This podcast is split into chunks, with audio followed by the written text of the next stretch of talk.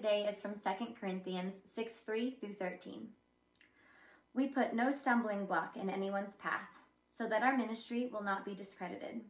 Rather, as servants of God, we commend ourselves in every way, in great endurance, in troubles, hardships and distresses, in beatings, imprisonments and riots, in hard work, sleepless nights and hunger, in purity, understanding, patience and kindness, in the Holy Spirit and in sincere love, in truthful speech and in the power of God, with weapons of righteousness in the right hand and in the left, through glory and dishonor, bad report and good report, genuine yet regarded as impostors, known yet regarded as unknown, dying and yet we live on, beaten and yet not killed, sorrowful yet always rejoicing, poor yet making many rich, having nothing and yet possessing everything.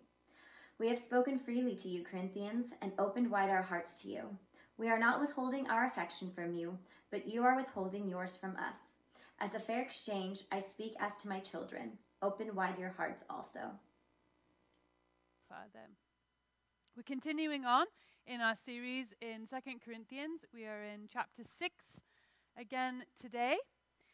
And last week, if you tuned in, we talked about what the mission of Missio is, that we're joining God in the renewal of all things. That is our mission here at Missio Dei. And it kind of feels a bit lofty, and so if we distill that, we distill it into understanding that we're a community of people who are renewed by God's Spirit and empowered to extend God's renewing work in our lives, in our families, in our workplaces, and in our neighborhoods.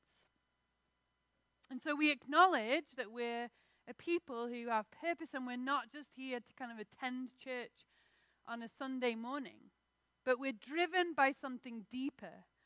And we're driven by what we believe God is actually doing in the world, that we also participate alongside God, and that's what this passage affirms and describes today. And as you look with me at the beginning of the chapter, it says that as God's co-workers, we urge you to receive God's grace in vain, to not receive God's grace in vain. And then he quotes from Isaiah, and he says, "In the time of favor I heard you, and in the day of salvation I helped you." This picture here that Paul is describing us as God's co-workers. And he urges us in this moment of describing what our purpose is to not receive God's grace in vain. So somehow our job description or our purpose is connected to what we believe about grace. And so then we have to understand what is grace, or to ask ourselves, what have we been given? Because Paul doesn't want us to take that in vain. And in describing or imploring us, urging us not to take that grace in vain, he references Isaiah chapter 49. And this whole section, if you look at the book of Isaiah, this whole section from chapter 49 all the way to 55 depicts a servant of God. And that servant is empowered by God's Spirit, and he brings God's kingdom. He's making things new. And in this section, it's a pretty famous section of Scripture, and that servant is known as the suffering servant.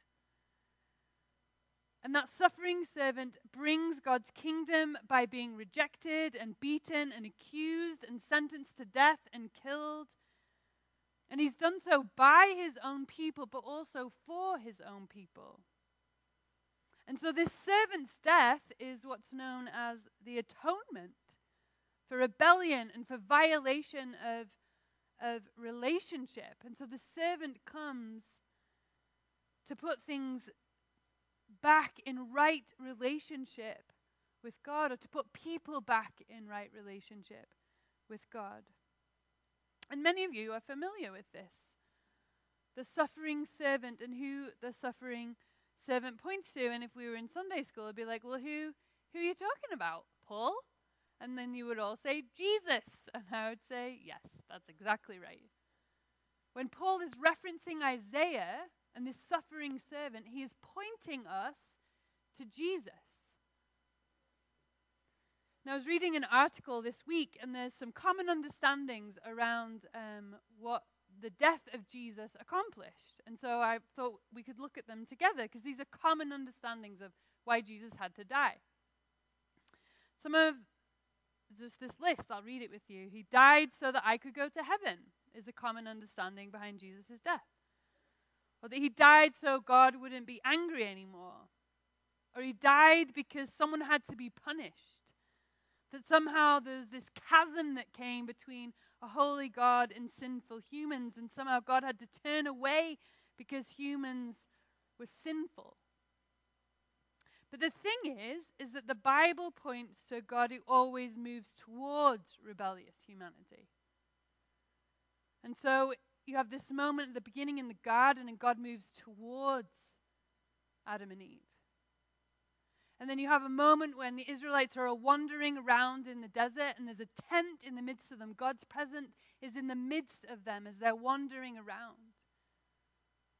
And then as the people, collective, there's a temple that is built, and God's presence is in their midst. And even in the midst of them being exiled because of their rebellion, you have this passage in Ezekiel where God is on this crazy chariot, and God's presence is brought to the people in Babylon. And then most poignantly, God comes to us in Christ. And so the biblical picture is that it's always about rescue and return to relationship. That God always wants to rescue and return us to relationship, to connection, and to belonging. And God doesn't disappear so that we can figure it out.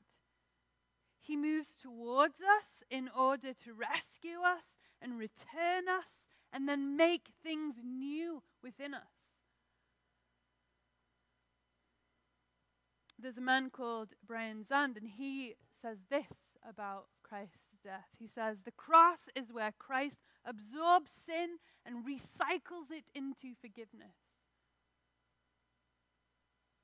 And it's an important distinction, because we do not worship a God who demands payment, but instead we worship a God who is willing to absorb debt. And death is only part of the story. If we stopped here, it's like stopping in the middle of a chapter. You know, and if we stop in the middle of the chapter and then we have our focus there, it has its place and it's a very important place, but we miss out on the rest of what is happening. And we just read 2 Corinthians 5, and we've been told there that Christ comes to reconcile all things to himself. And so it's not just about his death, again, while that's important, but it's also that he would rise to reconcile. And we can't miss the movement of the story and where the story takes us. And the book of Isaiah confirms what Paul is saying here in Corinthians. The suffering servant, though he's put to death, appears alive again. And the end of the book, the suffering servant has created a people from all nations who wait in hope for a renewed creation. And that's the story of God. Another quote that by Bill, I've forgotten his name, it'll come later. He says, "God in Christ takes away the sin of the world and then converts it into a peace offering." And to be honest, I want to make sure that we know that this peace offering is not about being wishy-washy, as if violations don't matter. I had a friend, and he posted this week, he's called Eric Knox, and he said, in the midst of this conversation on race, that he said words like, "Thank God it's all under the blood," meaning the oppression and the things that have happened related to systemic injustice. He said, when you say that everything is under the blood, it's like spraying perfume over 400 years of oppression. It's not about denying the truth of violations. The cross reveals that. The horror of fractured humanity. It displays the evil of violence and injustice and misused power, and the pain and the grief of betrayal and loss and death. That's why the peace offering is so stunning. Bill Walker goes on to say that negativity and hate and fear is consumed and swallowed up rather than reciprocating. That's what's happening on the cross.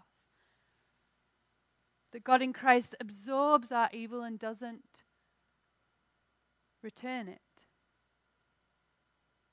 And instead, through death and resurrection, he is active to restore, to return us to closeness and to renew. And that's grace. So I want to ask you this morning, Missio, is do you understand that that is who God is? He waits for you, reaches for you, desires to be related to you in order to restore you. And that will mean admitting wrongdoing. But it's vital to understand God's heart towards you and desire towards you and for you. Because in that we understand grace. Which is what Paul doesn't want us to take in vain. Because as a recipient of God's grace, we join, and as he says, we become co-workers. Because the cross is not the end of justice. In the cross, it's God's big move to overthrow injustice and to upend evil, but it's just the beginning. Justice has to do with righting wrongs, and resurrection begins that work of renewal. And so it begins to be played out through us, the people of Jesus now.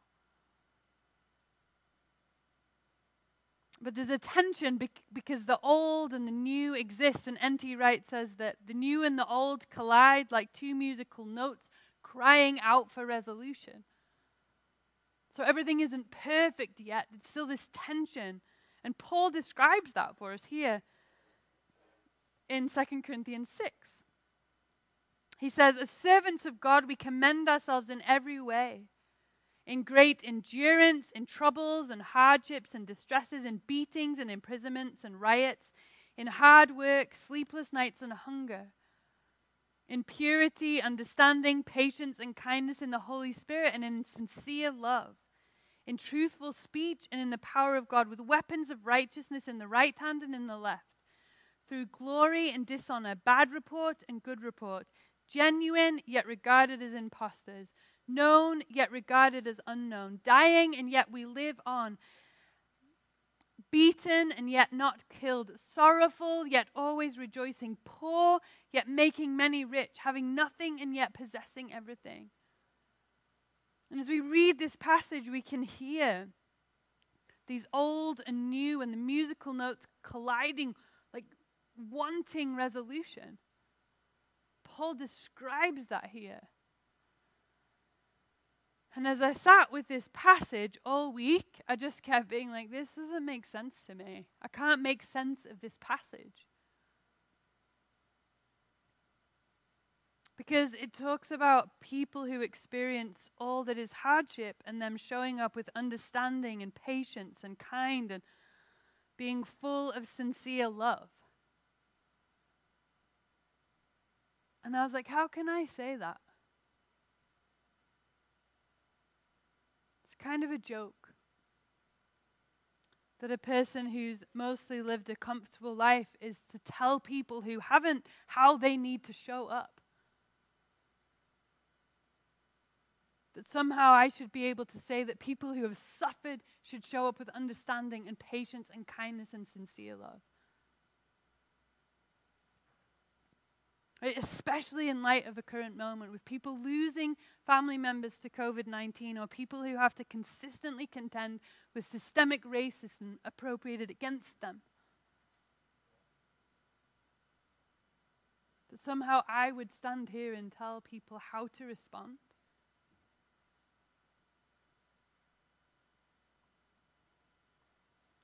It's like, shut me down. Or also looking at it and being like, is this supposed to be some kind of list of virtues that we're meant to attain to? That we look at this passage and it's like the life that we're supposed, like that's what life's supposed to look like, is our model Paul. Then I'm like, dude, I better double down and get after it. But I don't think that's it either.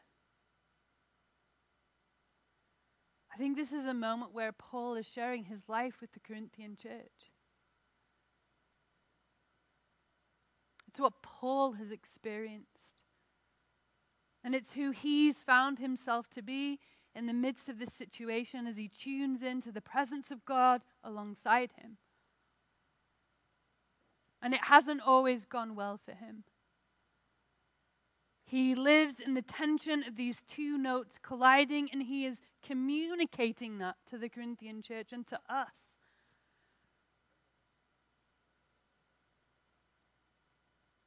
The Corinthian church liked their lives comfortable. In fact, they wanted it to be pretty showy and successful. They liked their comforts. And they look at Paul and they think he's a joke because of all the things that he's experiencing, and that it isn't always going that well for him. And he knows it. He knows they think he's a joke. And so he shares himself with them again. This negativity and disrespect that they feel from him is consumed rather than reciprocated grace. And he shares his life with them again. In many ways, he discredits himself. Not so that he'll shut them down or that he'll ask them to double down, but so that he can ask them a question. And that question comes right after he's laid himself bare before them. And he says, we have opened our hearts to you. And then he says, open wide your hearts also, Corinthian church. The Message puts it this way. Your lives aren't small, but you're living them in a small way. I'm speaking plainly as I can and with great affection. Open your lives. Live openly and expansively. Paul knows loss and suffering. They've called him an imposter and they've dishonored him. And the irony here is that it is the person who is suffering who is telling the persons who were in comfort to be open-hearted. The irony is that it is the person that is suffering that is asking the persons who are in comfort to be open-hearted.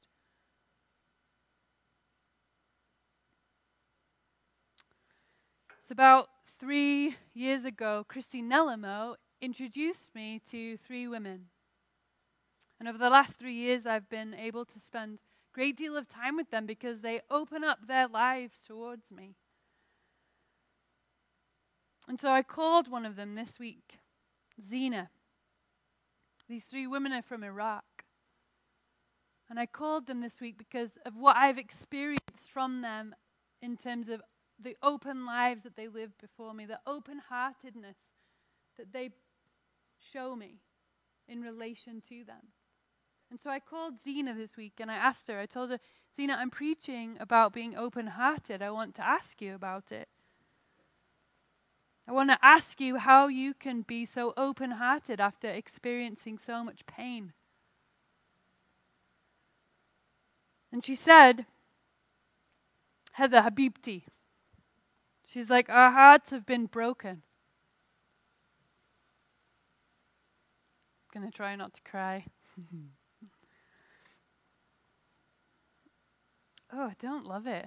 I don't love it when I get my feels out, but they're here, so what can I do about it? She said our hearts were broken in the war in Iraq. And our hearts were broken in Jordan. And our hearts have been broken in America. She's like, our hearts are broken 100%. She's like, I closed my heart for a year when I came here. I closed it. And then she's like, but after a year, I realized there was nothing new with me. I just lose time. And I hurt myself. And she's like, but I watched my sister living with an open heart. And so she said, so I knew there's another choice. And she says, I know I will be broken. I can't guess when, but it will happen. And I still need to open my heart again. Not everything will be perfect and beautiful always, not easy. She said, but if you open your heart, you find life. So you need to share. I was like, I know that's what you believe because that's what I've experienced. You sharing with me. And she said, not close, open. And she said, when you talk to the people, she says, you tell them you have everything. Ask them, why you close your heart? She said, of course, you have to be careful for danger. And when you feel tired, rest. It's okay. But she says, if you find your heart closed, you can fresh. You can open it. Open it again. That's exactly what Paul is doing in this moment too. The same thing that Zina did in a phone call with me this week. Appealing to us. That we would live open-hearted. Asking them, the Corinthian church, and then him asking us through this letter to live open-heartedly.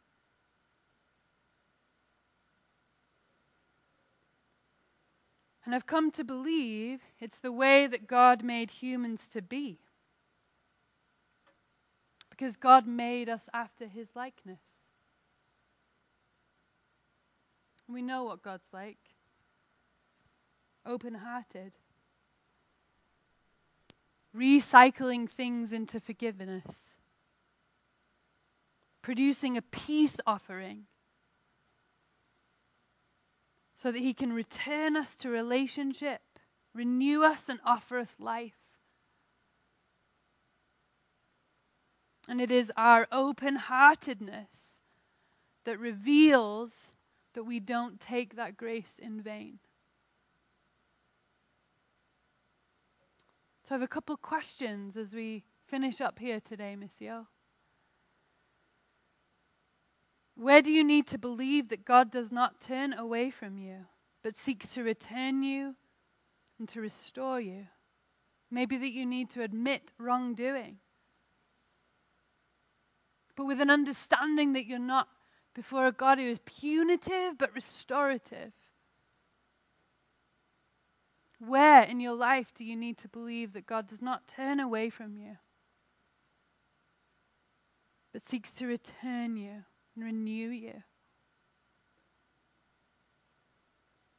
And then where do you need to open up your life? Or keep your heart open? It may be that it's related to this conversation on race and systemic racism. That you want to shut down or double down. It may be towards someone who is responding to COVID-19 differently than you are. Or maybe in the middle of this political year. Or maybe there's a place in relation to a family member that you need to keep your heart open.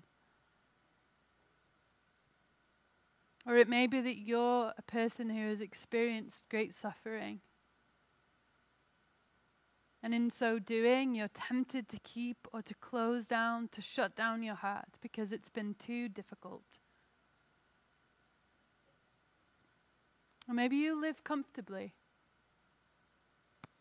And having an open heart would mean stepping outside of that comfort. Where do you need to open up your life or keep your heart open? Missio, the Spirit of God is with us to help us to do this. Paul describes that. God's presence alongside him. So the Spirit is with us to help us. The Spirit is with you to help you. So I'm just going to give us a moment of silence before I pray,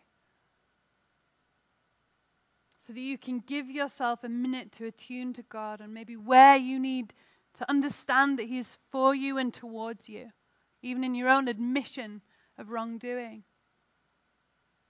Or maybe there's a place where the Spirit wants to open you up so that you can find life. So just give ourselves a moment of silence, and then I'll pray, and then we'll continue worshiping. If you have the elements, you can take communion, and if not, we'll continue in song. So let's stay silent for a moment, and then we'll pray.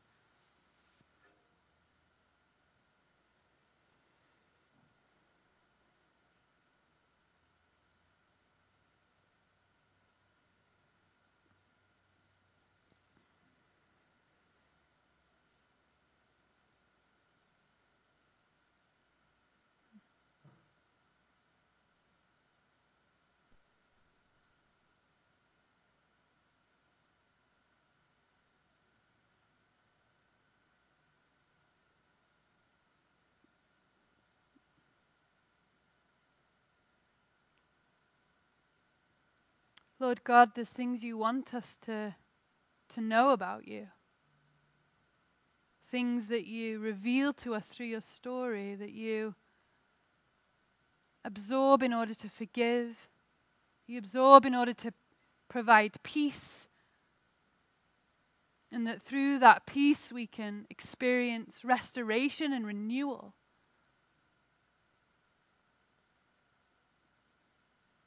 And that's the story that you're breathing out into the world, the story of restoration and renewal. And as we breathe that in from you, you ask us to breathe that out into the world. And so I pray, Jesus, that we would be a people that know how to find that fresh air, that we would breathe it deeply.